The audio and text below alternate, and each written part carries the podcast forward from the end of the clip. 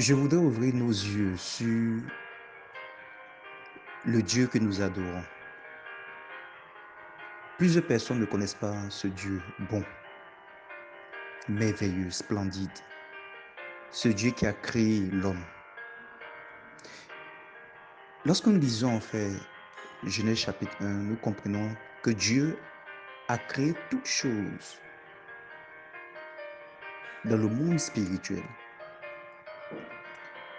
Dans Genèse chapitre 1, à partir du verset 26, il dit Faisons l'homme à notre image, selon notre ressemblance, et qu'il domine sur les poissons de la mer, sur les oiseaux du ciel, sur le bétail, sur toute la terre. Mais véritablement, c'est dans Genèse chapitre 2 que nous voyons effectivement cette création se manifester. Nous voyons par exemple dans Genèse chapitre 2,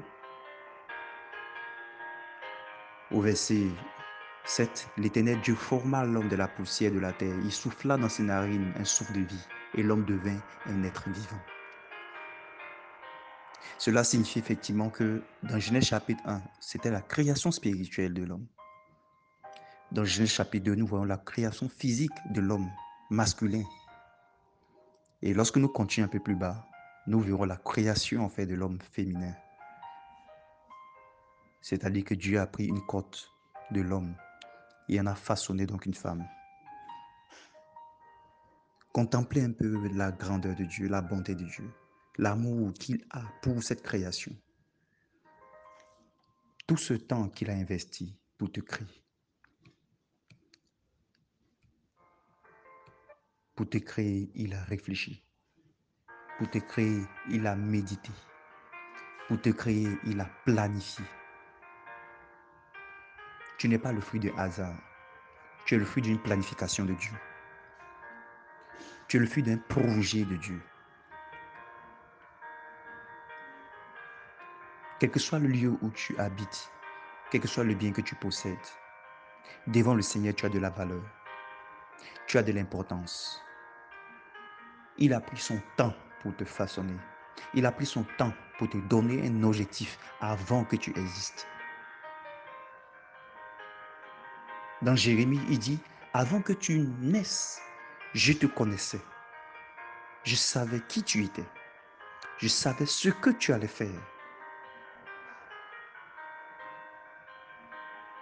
Il avait donné déjà à Jérémie un but, un objectif, une autorité, une puissance. Et c'est ce que nous trouvons aussi dans Genèse signifier effectivement que Dieu a de grands plans pour chacun de nous. Dieu a de grands plans pour toi. Dieu a de grands projets. Mais si tu veux les découvrir, ce n'est pas dans le monde. Si tu veux les découvrir, c'est devant sa présence. Si tu les découvrir, tu dois entrer dans sa présence. Tu dois t'approcher de lui. Tu dois chercher à le connaître. Tu dois vivre suivant ses volontés. Tu dois vivre suivant sa parole tu dois abandonner tout péché. La dernière fois, je disais, suivant effectivement le livre de Genèse chapitre 1, que qu'est-ce que Dieu fit? Dieu créa l'homme à son image, à l'image de Dieu. Cela signifie que la meilleure façon de te connaître, c'est dans la présence de Dieu. Si tu veux apprendre à connaître l'étendue de ce que Dieu a produit en toi, tu dois connaître Dieu. Parce que tu es à l'image de Dieu. Tu es le miroir de Dieu. Tu ne peux qu'exister qu'à travers Dieu. C'est pour cela effectivement que les hommes qui cherchent à vivre loin de Dieu n'ont pas d'orientation, d'objectif, de vision.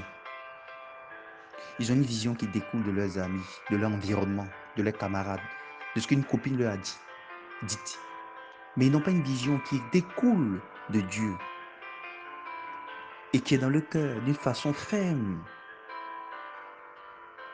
inébranlable. Leur existence se trouve dans la présence de Dieu. Ton existence se trouve dans la présence de Dieu.